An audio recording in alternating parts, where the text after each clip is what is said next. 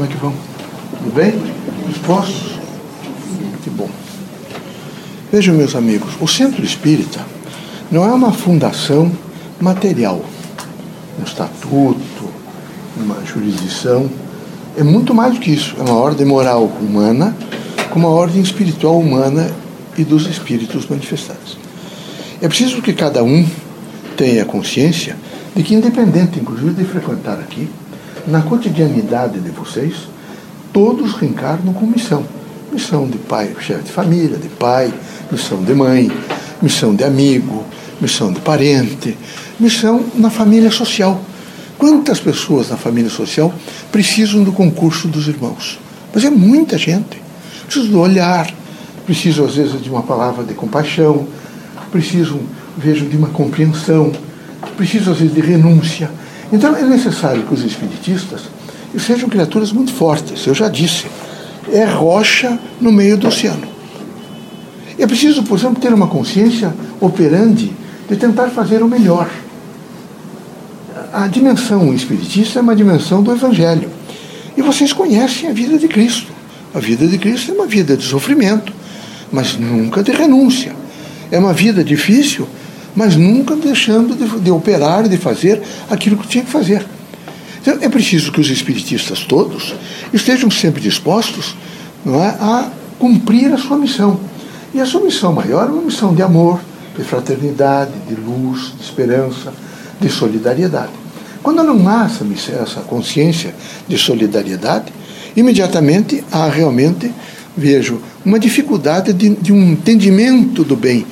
E os centros espíritas, eles representam exatamente uma casa de entendimento, porque é uma casa de luz, uma casa de interação, uma casa onde as pessoas todas buscam um único ponto. Elas buscam aprender, se transformar, modificar comportamento e viver uma ordem humana. Porque o grande significado hoje é uma ordem humana. Vocês devem estar percebendo que há uma, uma desintegração daqueles valores humanos as pessoas estão extremamente aguçadas e distanciadas umas das outras, não, não, não estão mais prestando atenção na outra pessoa. E é preciso prestar atenção na outra pessoa para descobrir na outra pessoa o que há de melhor e não o que há de pior. É preciso descobrir sempre o que há de melhor.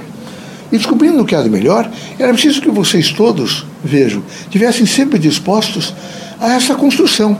A construção, vejam, não é uma construção que vocês, de repente, é, vão construir hospitais, escolas, vão construir mais núcleos. Não, é uma construção que começa com vocês. Por exemplo, é uma, uma construção que vocês vão dizer: eu tenho mais paciência, eu saberei conversar mais com os meus filhos, com os meus vizinhos, eu terei eh, suporte, por exemplo, vocês moram nesses apartamentos, o de cima faz barulho, o de baixo grita. É uma situação difícil. Mas era preciso que vocês não fossem assim, eh, não levassem isso tão a sério no sentido de criar inimizades de bloquear as pessoas, de desajustar as pessoas. Não.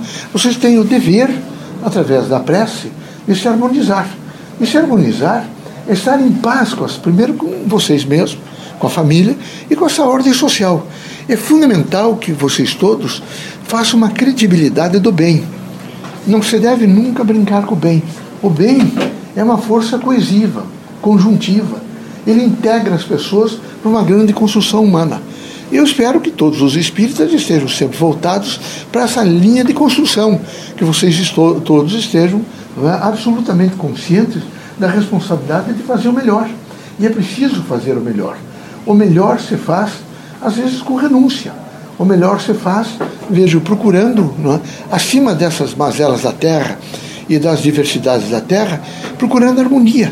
Basta olhar um, um canteiro da natureza que não tenha sido é, destruído pela força do homem, e vocês vão ver que onde tiver árvores, tem musgo, onde é um tem graminha no, no, na terra, depois tem alguns galhos, e até os galhos secos se caírem, imediatamente eles vão apodrecer e se transformar em alimento para aquele, aquele elemento vivo.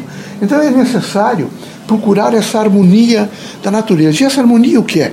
É cada um de vocês. Quando nós estamos encarnados, nós somos a natureza. Nós somos a natureza. O corpo é a natureza. A dimensão física é a natureza. Então é preciso viver essa força da harmonia. Que Deus os abençoe, ilumine, que vocês sejam sempre monitores, transformadores pela força da prece. A prece é um elemento fundamental, porque é um alimento da alma. Ela faz uma profilaxia integral na alma. Então, deve necessariamente utilizar essa prece. Que Deus abençoe a todos, vocês nos ajudem, que nós precisamos, tem muita gente aí precisando de nós, tá bom? Sejam felizes.